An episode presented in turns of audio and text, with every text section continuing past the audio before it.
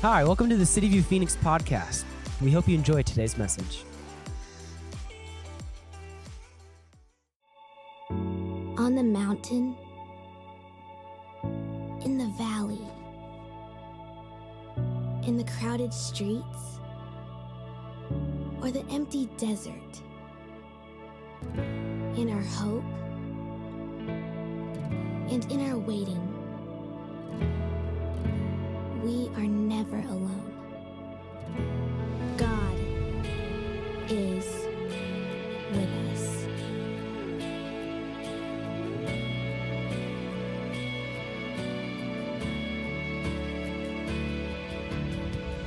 Man, I've been excited about starting this series, God with Us, as we exit this three year long 2020. Um, because isn't that, I don't know how many of you feel like 2020 has been like years upon years upon years. It feels like the longest years of my life in one year. But, you know, God with us, that, that's such an important reminder and thing to know as we are in this year and as we get ready to exit this year that God is with us, that He's never left us, left us that He will not forsake us. And this idea of, of God being with us, I was thinking about myself as a dad. And, I, you know, I'm a dad of three kids. And my youngest son, Ezra, he is seven years old. He does not like to go downstairs in our house alone. He doesn't. He wants mom or dad to go with him, especially at nighttime. And so, so there are some times where we're upstairs, we haven't wrapped that, we haven't closed down the downstairs yet, and, and lights are still on, or we might have like shut them off, but we haven't put the dogs to bed. We have two dogs. And I'll, Ezra will be like, Dad, just go down with me. I'm like, I don't want to go downstairs. Because um, these old bones, sometimes they just don't want to go downstairs. They want to stay upstairs. And I go, take Fitz with you. Fitz is our dog. Now, he's just a little French bulldog. He's like that big. What will he protect you from? Absolutely nothing. But um, I go, just take Fitz. He goes, no, I want you to go with me. Because there's something about the presence of a mom or a dad to go with you, isn't there? There's just something about the presence of a parent that, that brings safety, that brings security, that brings that assurance that it's going to be okay. And so, I, I, in that, in this idea of God with us, I, I see it even with me as a dad being with my son. In the Bible, before Jesus was born, God came to Joseph, Jesus' father. And he said, Your wife, or your soon to be wife, he wasn't married yet to Mary, is going to have a child. She's pregnant right now. Joseph's probably like, uh, not by me because I know I'm pure. Purity first. That's Joseph, you know. And he's like, not by me. And God says, no, it's by, I, I did it. It's, it's, a, it's a miracle that I did it. And God made this promise to Joseph in Matthew chapter 1, verse 23. He says, Behold, the virgin shall be with child and shall bear a son. And they shall call his name Emmanuel which means God with us. This was a promise that God made to Joseph and that God made to Mary, that God was with them, that their son means God with us. And this is a promise that we carry also today, that God is with us. Over the next few weeks, we're going to be looking at the idea of God with us in the valley, God with us in the wilderness, God with us in the storms, and then on Christmas Eve, we are going to look at how God is with us always. Today we're going to be looking at God with us in the valleys. And, and this week for me has been a valley. And of course, that would be the kind of week I would have because I'm preaching on valleys. I'd have to walk through valleys of this week. And let me tell you, I'm going to complain to you guys, if that's okay, a little bit about my week. And I know for some of you, I really have nothing to complain about, but I'm going to complain a little. I'm not going to complain. I'm going to share with you. I'm going to help you enter into my valley. So as a pastor, I also coach and mentor other pastors. And this week I got calls from pastors, pastors that are ready to quit pastors that are ready to give up, pastors that found out their wife was cheating on them. And I'm trying to help these guys walk through and not give up, not quit, not stop doing what God had so has so called them to do. That was my week. I got called on those things. I got called by other people, other people here at the church where they're like, we're getting divorced. Called from people saying, I found out that my child has something very serious going on with them the, these things. And then I got a call from my mom, and she said, Hey, your grandma has cancer. That, that was my week. That's the valley. And I'm walking through this week trying to get through. Anybody have weeks like that ever? Where it's just like, where will this valley ever stop? My wife and I, we went hiking Deems Hill. We, we go hiking, um, like we go every Friday. That's sort of our routine. We go hiking and then sometimes we'll go and get breakfast. Like Black Bear Diner, they're grizzly. The Grizz, oh, it's three eggs, bacon, sausage, ham, pancakes. It's, it's a lot of food, and I, I don't share um, if you're wondering. I usually say, no sausage, no ham. Can you just do all bacon? Because no other meat is equal to bacon. I mean, if you're like, I don't eat meat, okay. But so we're walking Deems. It's 7:30 in the morning, and it was cold. And when you first start, I don't know if you Deems is over on 55th Avenue and like uh, Happy Valley Road area. You have to go off 55th. And you start, and you the first part of your walk is all in the shadows. It's cold.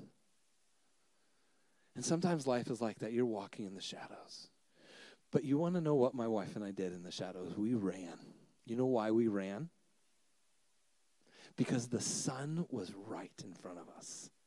And so we ran chasing the sun through the valley through this cold and we're like oh gosh we just we got to keep moving we got to keep our blood flowing but we know the sun is right around the corner. And you see life is like that. We, we you're going to have to walk through valleys in life. That's just part of life. You walk through valleys but you know the sun is always right around the corner. He's right around the corner. God is always right around the corner. And so this week we're going to be looking at how do we walk in these valleys? You know when we get to the top of the mountain the top of the mountain you overlook and i went and hiked i also hiked thunderbird this week you get to the top of Thunderbird Mountain, you look and you are envious of all the people that live in the really big houses around the lake. You're like, oh, that's nice for them. And you think they probably have no problems. Their lives are probably cake. I mean, they can go out on their boats every day. That's sort of what Thunderbird. So if you hike Thunderbird, that's what you do. You live in envy up on top of the mountain. No, I'm kidding. But you get up to the top. And it's so beautiful up at the top of the mountain, isn't it? You don't typically take pictures of the mountainside. You're not like up. I was gonna like do this, even though there are some people who take pictures with their iPads. Isn't that? Any of you ever been at a graduation and somebody's like this? but you usually take a picture from the top. So here's here's something I want us to know today. We enjoy God on the mountaintops. We do. But we get to know him intimately in the valleys, don't we? Let's pray. Heavenly Father, I thank you so much, Lord, for this morning. God, I know that there are some people who are in the valley right now. Maybe they just entered it. Maybe they're going to enter it tomorrow, and maybe it's a dark valley. I don't know what kind of valley they're in, God, but but they're in that valley now, and they need to know, God, that you're with them. They feel alone. They feel isolated. They feel cold. They feel uh, they uh, who knows a litany of things, God. But Lord, may they feel that you are with them. May they know that you're there. May they know that you've never that you will never leave them nor forsake them. And God, I ask that you would be very present in this room today. God, that you would encourage our hearts, God, and that you would give us the strength to walk through whatever it is we have this week, God. God, I thank you that you are a faithful God. And Lord, I pray for all the churches. Lord, I know so many pastors are just going through hard times right now, God. I just I, I just know it, being there, talking to them. God, encourage your people. Encourage your people. Encourage those, those people leading and encourage your churches all throughout the valley, Lord, today. God, I pray that there'd be revival in our city. God, speak to us at City View in Jesus' name. And all God's people said, Amen.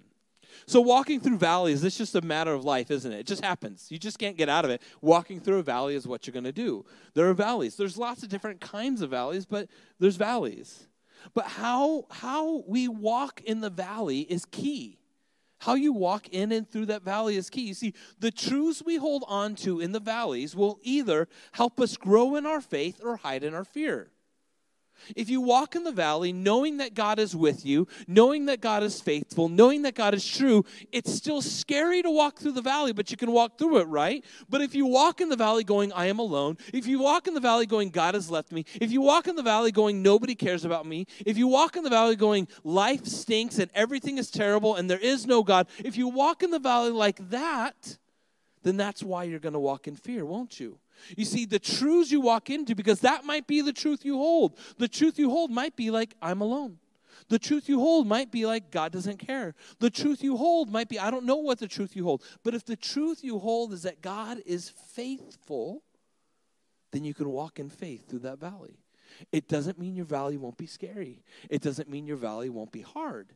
It just means your truths you hold will help you get to the other side of the valley. You see, the truth I held when I walked through that valley of Deems Hill, Deems Mountain, whatever you call it, is I knew the sun was right around the corner.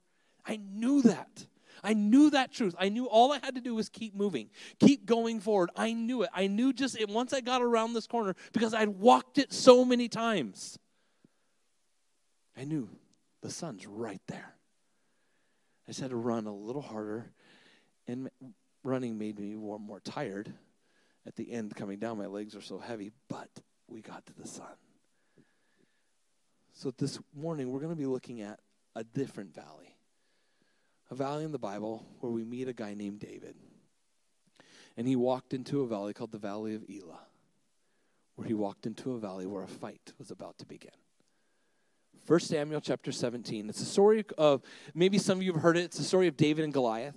David is a young man, and, and Goliath is this giant from this place called, uh, from, from uh, he was a Philistine, and, and David is getting ready to go there. Maybe, you, you, maybe you've heard of this sort of idea of you have a Goliath in your life or, or something like that. And the story of David and Goliath is not just some Bible, some fun story that we tell kids, but it's a true story that happened. So it's found in 1 Samuel chapter 17, verse 1. And I'm going to tell you guys the story. I'm going to paint the scene for you. I'm not going to read every verse, I'm going to read certain parts. So we have this. We have the on one side we have this this valley here called the Valley of Elah, and we have two mountain sides. And on one mountain we have the people of the, we have the Philistines on one mountain, and then over here on the other mountain we have the people of Israel, the people of God, the people that God had chosen, the people that God was leading. And and and in this they're they're yelling and they're fighting back and forth. But all of a sudden, from the armies of the Philistines walks out this guy named Goliath. Now from the mountainside, from the crowd, you you couldn't really tell how much bigger or how much badder Goliath really was because everybody from the mountaintop looks like an ant. But once they step out, you can tell something's different about them. And so all of a sudden, out of this crowd, this guy named Goliath walks out and he has this booming, scary, crazy voice. And he says, Who shall fight me? And the people of Israel over on this other mountain, all of a sudden they realize that Goliath isn't just some guy that maybe has a bigger helmet than everybody else, but he's a literal giant. And Goliath walks out and it says he's he's nine feet tall. From the stage, from the floor to where I am, I'm standing about eight feet tall. So if you can add a whole nother foot to me here, that's nine feet. Can you imagine running into a person nine feet tall? My chiropractor is seven foot two. When I stand next to him, I think he's huge. Goliath was two feet taller than him. Two feet taller than this man. And it tells us a little details about Goliath. It says that his armor, the armor he wore, weighed 120 pounds. 120 pounds. There's some people in here, you weigh less than 120 pounds. And you imagine somebody wearing somebody 120 pounds. That would be insane. The average armor in those days weighed between 30 and 50 pounds, was the average armor. Not only did his armor weigh 120 pounds, but it says that he carried a spear that was as tall as a man. The spearhead weighed 15 pounds. Who knows how much a gallon of water weighs? Eight pounds. Eight pounds. So that spearhead weighed two gallons of water worth, minus one pound, if you're a math person and grading me. And this was not your normal giant. This was no BFG, big friendly giant, if you didn't know. This is a big, scary giant. This is a BSG. I hadn't ran that through him. I had to make sure it wasn't going to be some other bad thing.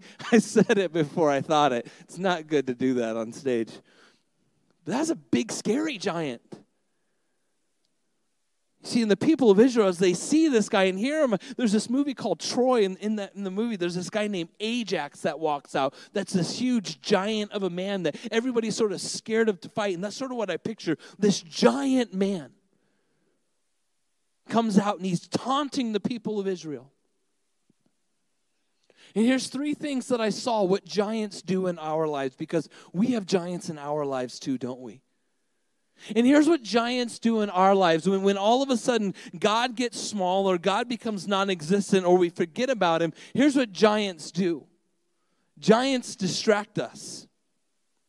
They distract us from God and what God is about to do, don't they? You see, the people of Israel, they had forgotten that they had a giant on their side. They had God. God had never left them, God had never forsaken them, but they forgot that God was still there, that they had a giant. But at some point in their life, they got distracted by a, a literal giant in front of them. And I don't know what giants you have because we all have giants. They could be physical, they could be marriage struggles, they could be financial, they could be a mental thing, they could be a, a, litany of things, but we all have giants in our lives and they can distract us from who God is. But giants don't just distract us, giants also discourage. They discourage us. What does this giant do? He comes out and he taunts them. He says, Come on, one of you come and fight me. That'd be like me calling on Cody saying, Hey, Cody, come on, let's fight. He's saying, No. Nobody wants to fight a giant. Be like fighting DK Metcalf, if you know anything about football. He's a giant of a man when it comes to football. I don't like him because he's on the Seahawks, but giants distract, giants discourage. This giant, he had nothing good to say. He's like, Who are you guys? Come on and fight me. Giants distract us, giants discourage us from what God has done, and they keep us from moving. And giants also make us feel defeated. Before the battle is even fought, before we even know what the outcome might be, giants can make you feel defeated before anything has even happened. How many of you have ever walked into that story? How many of you ever walked in, felt defeated before you even done anything? Anybody ever been there? Nothing, you haven't fought, you haven't figured it out. All you got was news. You don't know what's going to happen. You don't even know if it's true, but you got the news. You see, giants, they make us feel defeated and they cause us to run in fear. And that's exactly what happens. You see, when we enter the valley without God as your focus, the giants may appear bigger than they really are. Did you get that? You ever see that on your rearview mirror? Objects may appear bigger than they really are, or nearer, or closer, whatever it says. You see, when your focus is not God, when your filter is not God, your giants seem bigger than they really are. Because what happens is when God's not your focus, your other thing becomes a magnifier. Your distraction magnifies that giant and makes it seem way bigger than it ever needs to be. And so when Saul and all the people of Israel saw this, it says that in verse 11, when Saul and all Israel heard these words from the Philistine, they were greatly dismayed. They were dismayed and greatly afraid. You see, valley, valleys don't have to be defeating if we realize God is with us. They still might be scary, but God is with us. I'm sure the view for the people of Israel when they're on the mountainside and they're looking at the other army, they're like, we could take them. But all of a sudden, when things start getting closer in view, we can easily get distracted, and that's what happens. You see, we may enjoy God on the mountaintops, but we get to know Him intimately in the valley. And that's exactly what's about to happen for the people of Israel. They're about to get to experience God in a whole new way, a way they never thought would happen. So, verse 12, we meet another character in the story. We meet a young man named David. And we don't know exactly how old he is. He's somewhere in the in the young teenager, might be somewhere between 13, 17 years old. He's a young man. And at the time when we meet him, he's out shepherding his flock, his dad's flock. And we learn from his older brother in a couple verses that there's not many. It's not some great flock. It's not a flock of thousands upon thousands. It's a small business. His dad's running a small business, and his son David is taking care of the sheep. And, and so David is out tending his sheep, and his dad calls him and says, Hey, son, will you come here?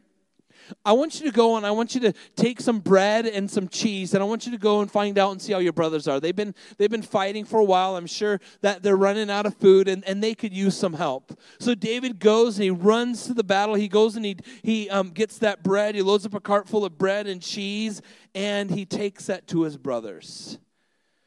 And he finds out he gets to the camp and they're not there and he finds out that they're down in the valley. So he goes. Here's a little side thing that I noticed. You never know where encouragement is going to come when it comes to God. You see, I, I wonder if David's three brothers were discouraged, hungry, and felt alone. And then all of a sudden, David's dad said, Hey, you know what? I'll bet your bros are hungry. They might need some bread and cheese. See, bread and cheese may not seem like anything important, but how many of you have ever been encouraged by something simple like bread and cheese in your life? A simple thing that you never even noticed, maybe you even forgot it, you didn't even pay attention to it because it was just so basic. You found $5 on the ground, you found a gift card you forgot you had, and you're like, oh, that's cool. And then you go and you buy yourself a Starbucks, or you go and you do something with the five bucks, and you didn't even realize that that was God saying, I got some bread and cheese for you. Because that, that's all it is. This, yes, last night, uh, so I, I, I told you about pastors and friends of mine, so not that I attract all these guys, but it's, it's a hard time to pastor churches right now, I'll be honest with you. It's just, there's so much going on. And I got a, t- uh, a friend of mine, he called me, said, Jeremiah, this is uh, like a month ago. Is there any way you can meet this week? Yeah. So we met, and he goes, dude, my pastor's resigning. I'm like, whoa. So what's going to happen? He goes, I think they're going to, he goes, I'm going to put my name in, in the hat, see if they'll let me pastor the church. And so before we even met, as we're talking, he goes, Jeremiah, I know every time we meet, I'm always dumping my burdens on you. He goes, I have to do that again today. I'm like, okay. He goes, one of these days, I want to sit and hear how you're doing, but right now, I need you to hear how I'm doing. I'm like, okay, that's fine. That's just what I do. Today is the first day he takes over as the senior pastor of his church. So last night, and I went to bed early last night because I'm old um, like 8.45 or something like that. And as I'm getting ready to fall asleep, God reminds me, hey, Joe starts today. Was that me just remembering? Was that me? No, it was God putting bread in my mind. Say, hey, text him that you're on his side and that you're praying for him. So that's what I did. What, was that? That was nothing, not a big deal, but that was that was God saying, "Hey, send him some bread and cheese." And so I don't know if many of you, you're walking in the valleys, you're not even noticing that God's got bread and cheese coming your way. It's simple things. It's somebody that took you to lunch just to listen to you. It's somebody that's listening. It's somebody that texts you. It's, it's a simple little thing that you got that you didn't even realize, but God's there for you. And that's how God is. So David is going into this valley with bread and cheese, but he doesn't realize that God's got so much more. And there, in, the, in this sermon, in, in this next set of verses, I, I want us to see three things that help David walk in this valley. And that three things that are going to help us walk in the valleys of our life. And I noticed three things that set David apart when it came to walking in valleys. And the first thing that I noticed is when it came to valleys in David's life, he walked in obedience. His dad said, David, I want you to walk into the valley. His father.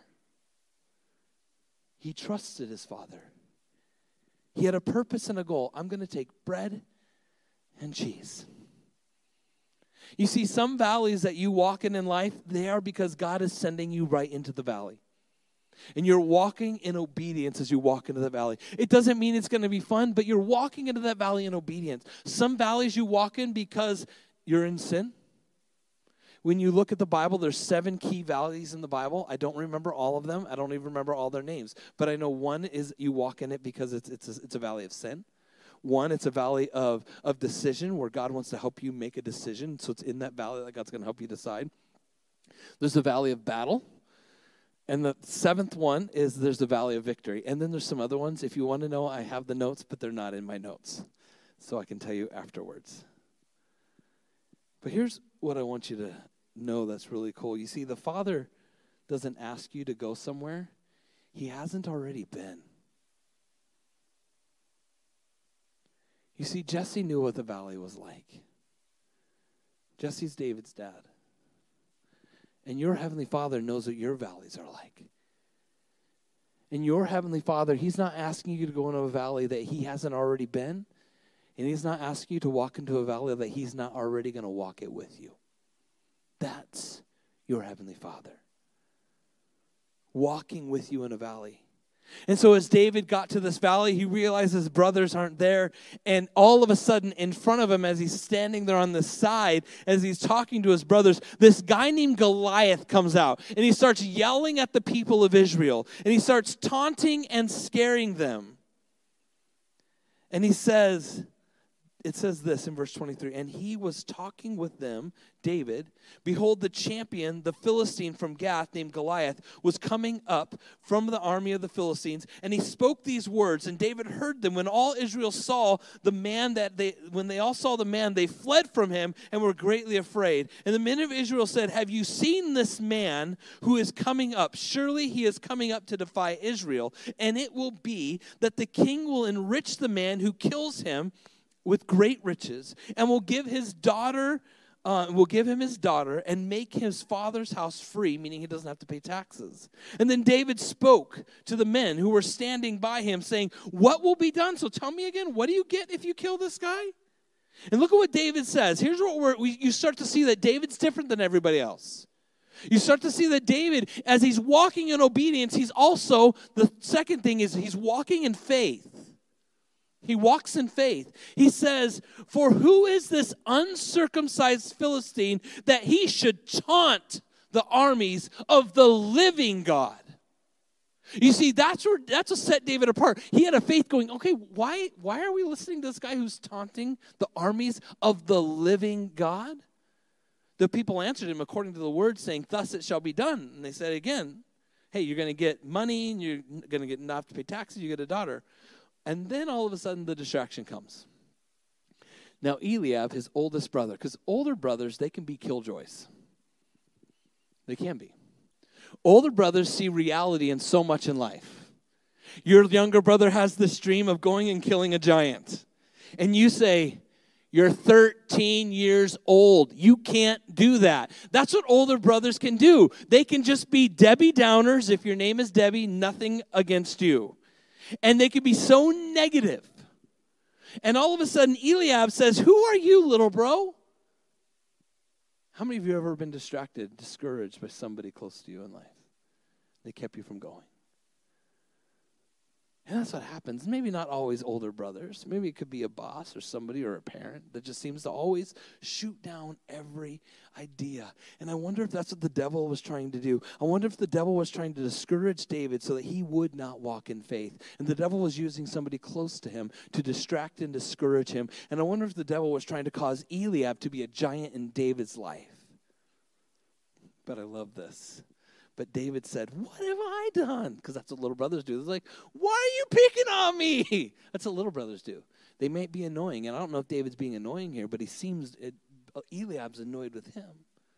But David said, What have I done? What Was it not just a question? And then he turned away and he asked again. The third time he said, So what do you get? And I don't really know why he keeps asking. I think he's trying to get people to think. And all of a sudden, it says in verse 31 when the words which David spoke were heard, they were, t- they were told then to Saul, the king, and he sent for David. And David said to Saul, Look, he says, let no man's heart fail on account of him. Your servant will go and fight this Philistine. And then Saul said to David, You are not able to fight against this Philistine, to fight with him, for you are but a youth, while he has been a warrior from his youth. And then David said to Saul, Your servant was tending his father's sheep when a lion and a bear came out, and, or, or a bear, and took that lamb from the flock. And I went out after him and attacked him and rescued it from his mouth. How many of you saw that video, that story of the man who took the, the his little puppy out of the, the mouth of a, of a alligator. Anybody see that story? You hear about that? I mean, that's rad. He just take straight up like Crocodile Dundee and opens that guy's mouth. I know I aged myself a little bit or show my age, but he straight up opens that mouth. This little puppy runs away. Man, and I would have just been, I don't, that would have been disgusting. But David says, I did that to a bear and to a lion. He says, Your servant has killed both lion and bear, and this uncircumcised Philistine will be like one of them. Since he has taunted, see, you again, you see the faith he has in God. Since you have taunted the armies of the living God. You see, David knew who was on his side. David knew who was with him. David knew who he was trusting. He knew, I am with the armies of God. He says, and David said, The Lord who delivered me from the paw of the lion and from the paw of the bear, he will deliver me from the paw of this Philistine too. And then Saul said, May the Lord be with you. And then Saul said, But David, before you go, I, I want you to try on my armor. Now, Saul was not like everybody else in the kingdom of Israel. We learn in earlier on in 1 Samuel that Saul actually stood head and shoulders taller than everybody else. So that means if, if the average height of a person in Israel was five eight, Saul stood a foot taller than everybody else. I mean, Saul stood close to six eight. Saul's like LeBron James over everybody else. This tall, strong person. Yet, he also lived in fear because Saul didn't know how big his God was. Here's the second thing we know about David. We know that one, he walked in obedience. Two, we know that he walked in faith. He knew his God was bigger than any giant. He remembered what God had done for him. He remembered the past giants in his valleys. He remembered the lions and the bears. And this giant was no different to him. This giant was no different than a lion. This giant was no different than a bear. Do you see David's faith? Verse 26, he says, For who is this uncircumcised Philistine that he should taunt the armies of the living God? Verse 32, and David said to Saul, Let no man's heart fail on account of him. As I was reading this morning and just looking over my notes one last time, I thought, man, I wonder how many of us have a him in our life. Let no man's heart fail on account of him. It, it could be an it. But I wonder what causes our hearts to fail and our hearts to faint when all of a sudden that person walks in that room when all of a sudden we get that text when all of a sudden we we hear that news you get that email i don't know what is it for you that all of a sudden like like for the people of israel let no man's heart faint or let no man's heart fail on account of him for some reason anytime this name goliath or they said giant everybody's attitudes went oh. what is it for you I, I, and I circled the word him. And I said, what is my him? What is it that when I hear it or when I get it texted or whatever it might be, what, what is it that makes my heart faint or my heart weak or all of a sudden me feel sort of discouraged and distracted? What is it for me? But you see, David says, I don't want my people's hearts to faint because God's bigger. Verse 36 Since he has taunted the armies, remember again, he says, uh, the living God. And then David said in verse 37, The Lord who will, who delivered me, he will deliver me again from this Philistine. And here's what happens when you walk in faith, your faith becomes contagious. Your faith becomes contagious. Because then what does Saul say to him? Saul says, Go and may the Lord be what? With you. Because all of a sudden, Saul's faith got shook. You see, David walked in faith, and that's what set him apart. That's how he was able to walk into valleys. David walks in a lot of valleys in life, and we're going to walk in valleys. Valleys are part of life. You got to live it, you got to be in the valley. We live in the valley. Valleys are just what we do, but it's who you believe in and how you're going to get through them. You see, David kept his focus on the God who fought for him in other valleys. David kept his faith on the God who protected him in other valleys. David kept his faith on the God who he knew was with him. You see, David's faith is what helped him get through every valley. Valleys may look different, but valleys are all the same, aren't they? They're just a valley, and there's a way to get out. When I walked in Deems this week, when we were walking, we, Laramie and I knew The sun was just right around the corner. We knew it. Why? Because we had walked it before. It didn't change how cold it was. It was cold. 7:30 in the morning in in the shade on a mountain, it's cold. And I don't wear leggings. I know some dudes do. I can't. If you do, that's that's that's awesome for you somehow. Um, and my wife's like, "How are you hiking in shorts?" I'm like, "Cause she goes, I should buy you some leggings." I'm like, "No, you should, should never buy a guy leggings." And if you wear those, I'm not making fun of you. I'm just judging you. Um, but you see, we knew, even though it was cold, even though it was dark, we knew the sun was right around the corner. You see, in David's faith, he knew. He knew God had not left him in that valley. See, valleys aren't always fun, but it's in the valley that most things grow, isn't it? You see, when you, when you go hiking and you see the big mountains, do you see big trees at the top? No, usually it's, it's just very small brush, isn't it? But what grows? Where do things grow the most? They grow the most in the fertile land of the valley. That's where things grow. And so valleys aren't always fun, but you grow in the valleys. We may enjoy God on the mountaintops, but we will get to know him intimately in the valleys. And so David, he goes and Saul's trying to get him to wear the shield and take his sword. And David's like, Man, I don't know that stuff. I can't wear that. That's just not me. And so David goes in and he takes his staff, this stick, and he takes a, a, a sling this, this piece of leather with five stones, and he runs into the valley. And it says in verse 40, it says, And he took his stick in his hand, and he chose for himself five smooth stones from the brook, and he put them in his shepherd's bag, which he had on his pouch, and his sling in his hand, and approached the Philistine. And when the Philistine came on, and he approached David with the shield bearer in front of him. Remember, he's got a javelin in one hand, a spear in the other, his sword in front of him, and then he's got a shield bearer. You got to think, Goliath's shield has got to be as big as a man. Goliath is nine feet tall.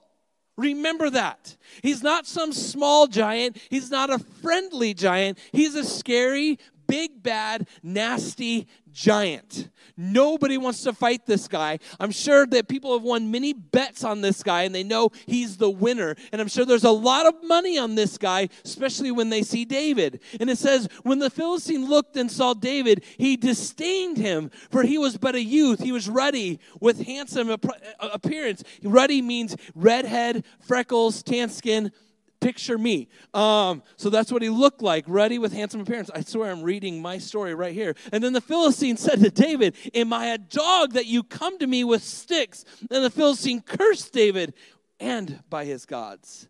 The Philistine also said to David, Come to me, and I will give your flesh to the birds of the sky and the beasts of the field. That's scary. Words can be scary, can't they? But we've all seen the movie the bully with the scariest words, they usually fall pretty fast with one punch, don't they? You all seen the movie. You watch Captain America. He was little for a moment, but you go and get that Holy Spirit juice shoved into you. You could take on any giant. You see, once the Holy Spirit is in you, there's no giant that's too big because your God can never be too small.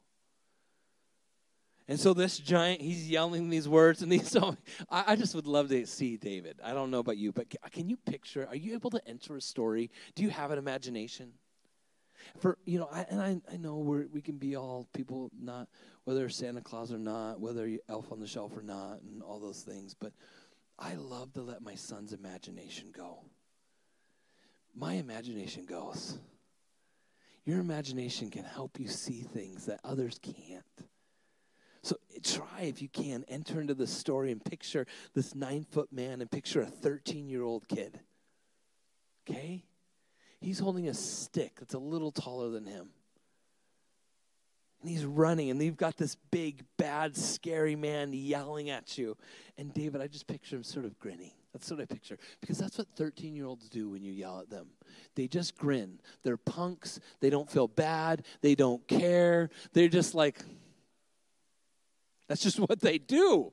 And they just grin. I can see some of you 13, 14 year olds right now. It's what you're doing. This is what you do. You live with that grin unless you're grumpy because some girl didn't text you. But either way. And so I picture David, this punk little kid, running out there with his sling and his staff, Goliath yelling at him. He doesn't hear it because he's got his earbuds in and he's listening to whatever he's listening to because he hears God. And then David says to the Philistine, You come at me with a sword, a spear, and a javelin. Not just a sword a sword, a spear, and a javelin. Come on, that's not fair. That's like the Denver Broncos going without a quarterback. It's like you come at us with this, and we have a wide receiver as our quarterback. I mean, that's that's the situation. He says, "But I come at you in the name of the Lord of hosts, the God of the armies of Israel." And he says, he's helping the people of Israel realize you've got a giant on your side and you've forgotten. I come at you with the God of the armies of Israel, whom you have taunted. This day the Lord will deliver you into my hands, and I will strike you down, and I'm going to chop your head off, and I will give the dead bodies of your army, the Philistines, this day to the birds of the sky and the wild beasts of the air, and the, that the earth may know that there is a God in Israel, and that all the assembly that they may know that your people, that these people behind me, that they might remember that the Lord does not deliver by sword or spear, for the battle is the Lord's, and he will give you into my hands. And so he yells that, and then all of a sudden they start running at each other. And Goliath is sort of running like this. I'm going to show you. I, I picture Goliath like, sort of like Andre the Giant, you know, and David just the sprinter, this little. I don't picture David being this tall guy. I picture him being little, and he's just sprinting, running with his arms tight, his staff in one hand. He's got a sling. And you've seen those movies where the guy's riding on the horse and he shoots at the guy, and you're like, that's not possible. Somehow David is a good shot even while he's running. And he's running with the sling in his hand. He's swinging it, he's swinging it, he's swinging it, and he lets it go. Have any of you ever tried to do a sling of David and Goliath in your backyard? It's okay if you have. I have. I, haven't, I haven't figured it out yet. I also don't have a leather sling like him. Let it go, and it whizzes through the air. When I was in 10th grade, I wrote a, I wrote a story as if I was the stone, and I felt worthless. But then God called me to be the stone that killed the giant. So that stone whizzes in the air, and I love hearing kids play. Someone whizzes in the air, nails Goliath on the head, but it doesn't kill Goliath. It just knocks him out. What kills Goliath? David goes and grabs the sword of the enemy and he chops his head off. Bam! And then what does David do with that head? He picks the head up. Now remember, he's a giant. Can you imagine how much his head weighed? Maybe your imagination didn't go there. It's heavy. I mean, I, we, I, we just watched Mulan, the new one, and how they have to carry those water buckets of the mountain. I picture Goliath's head the size of one of those, like a five gallon bucket. And David's running around, that's his trophy saying, God, my God, has killed the giant. You see, here's the third thing I see about David. David, one, he walked in that valley with obedience. He walked in the valley, two, with faith. Number three, he walked, he walked that valley in victory. He went forward to attack that giant. He had to enter the valley, though. He couldn't get around it. He couldn't do it from the top. He had to do it in the valley. The victory had to be won in the valley. The victory had to be won in that dark place. The victory couldn't be won from the mountaintop. The victory had to be won in the shadows of the valley. So you may be in a valley, but your victory will be won in the valley. That's where God will meet you in that valley. It is in the valley that your victory is won for David, even though he felt, I'm sure, scared, even though there are parts of him, but he's like, but my God is bigger.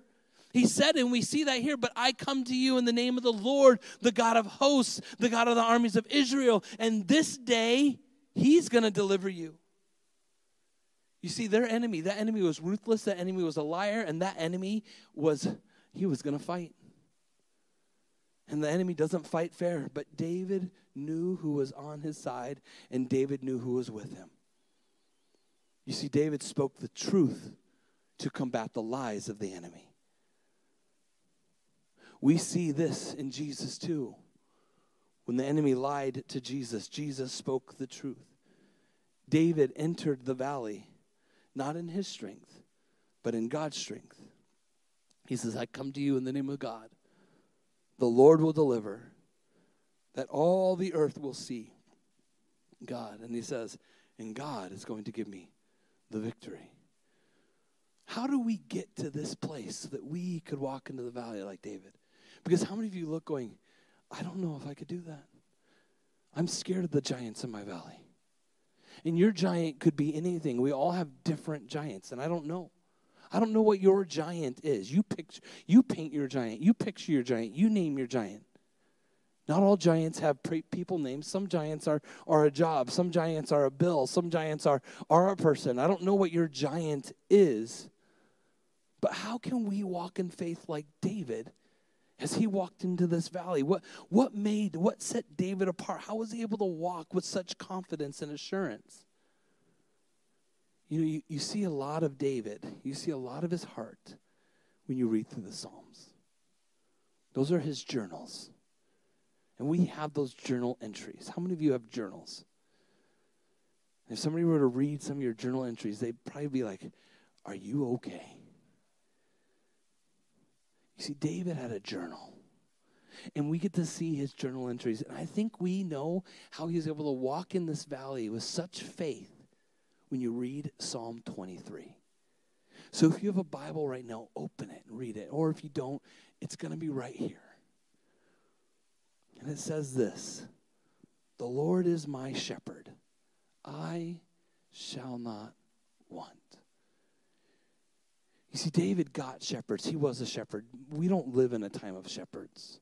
If you go to other countries, you can see them, but we don't see that much. A shepherd was somebody who provided, who protected, who was there for the sheep. A somebody who, a shepherd was somebody who could fight off lions and bears, who led them to places that was safe. And he says, God, you're my shepherd. I shall not want. God, you make me lie down in green pastures. You lead me beside quiet waters. God, you restore my soul. You see, when you walk into a valley knowing that, God, you're my shepherd, I shall not want. God, you're going to make me lie down in green pastures, even though it might be scary in this valley. You're going to give me a green pasture. God, even though it's scary in this valley, you're going to lead me beside quiet waters. You're going to restore my soul. You see, your soul can still, still be restored in a valley. He says, You guide me in paths of righteousness for your name's sake. When you look at David, he's always pointing to God. He says, in God's name, and that God might be glorified, that God might receive the victory. He, we, how do we know he got his strength? Well, when you read Psalm, he says, for your name's sake. Because, God, it's all about you. You're always with me. And then I love verse 4. Even though I walk through the valley of the shadow of death, you're going to walk through it. And some valleys are shadows and death. That's just the reality of a valley. He says, even though I walk through the valley of the shadow of death, and I wonder if he got this from this one. He's like, okay, God, and I wonder if this came after. I don't really know. I wonder if Goliath was shadow and death. Or I wonder if he remembered this, and that's what made him walk through it. He goes, Even though I walk through the valley of the shadow of death, I fear no evil. Then what does it say? For you are, what does it say? For you are, it says, For you are, for you are, even though I walk through the valley of the shadow of death, I fear no evil, for you are with me. Your rod and thy staff, they comfort me. You prepare a table before me in the presence of my enemies. You have anointed my head with oil, and my cup overflows. Surely goodness and loving kindness will follow me all the days of my life, and I will dwell in the house of the Lord forever. You see, David knew that even in the valleys, God was with him.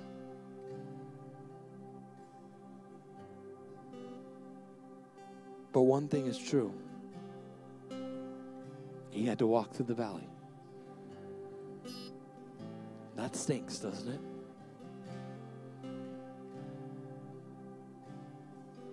But God was with him. He couldn't go around the valley, he couldn't go over the valley. He had to walk through it. But he walked through it with obedience. He walked through it in faith. And he walked through it in victory. Knowing that God was with him. So we too can walk in this valley. We can walk in this valley in obedience, saying, Okay, God, you, I'm just going to live my life following you. We can walk through this valley in faith. Okay, God, I'm going to trust you. You're, you're a big God. And God, I'm going to walk in this valley in victory because in the end, neither death nor life, nor angels nor principalities, nor things present nor things to come, nor powers, nor height, nor depth, nor any other created thing shall ever be able to separate me from the love of God which is in Christ Jesus our Lord. We can know that. That's Hebrews chapter, Romans chapter 12, verse 30 something. You see, when we walk through these valleys with God, there's no giant too big. There's no valley too scary. That God's not going to say, I can't come. You see, we enjoy God on the mountaintops, and I love mountaintop experiences.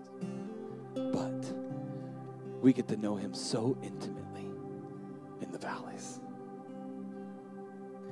Let's pray. Heavenly Father, I don't know what valleys we're walking in now. But God, I thank you that you are with us.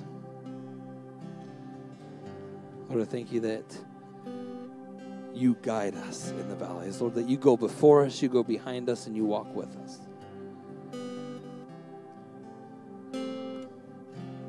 Lord, maybe there's some of us right now that we're walking in this valley by ourselves. And that's what's making it so hard because we don't have a faith in you.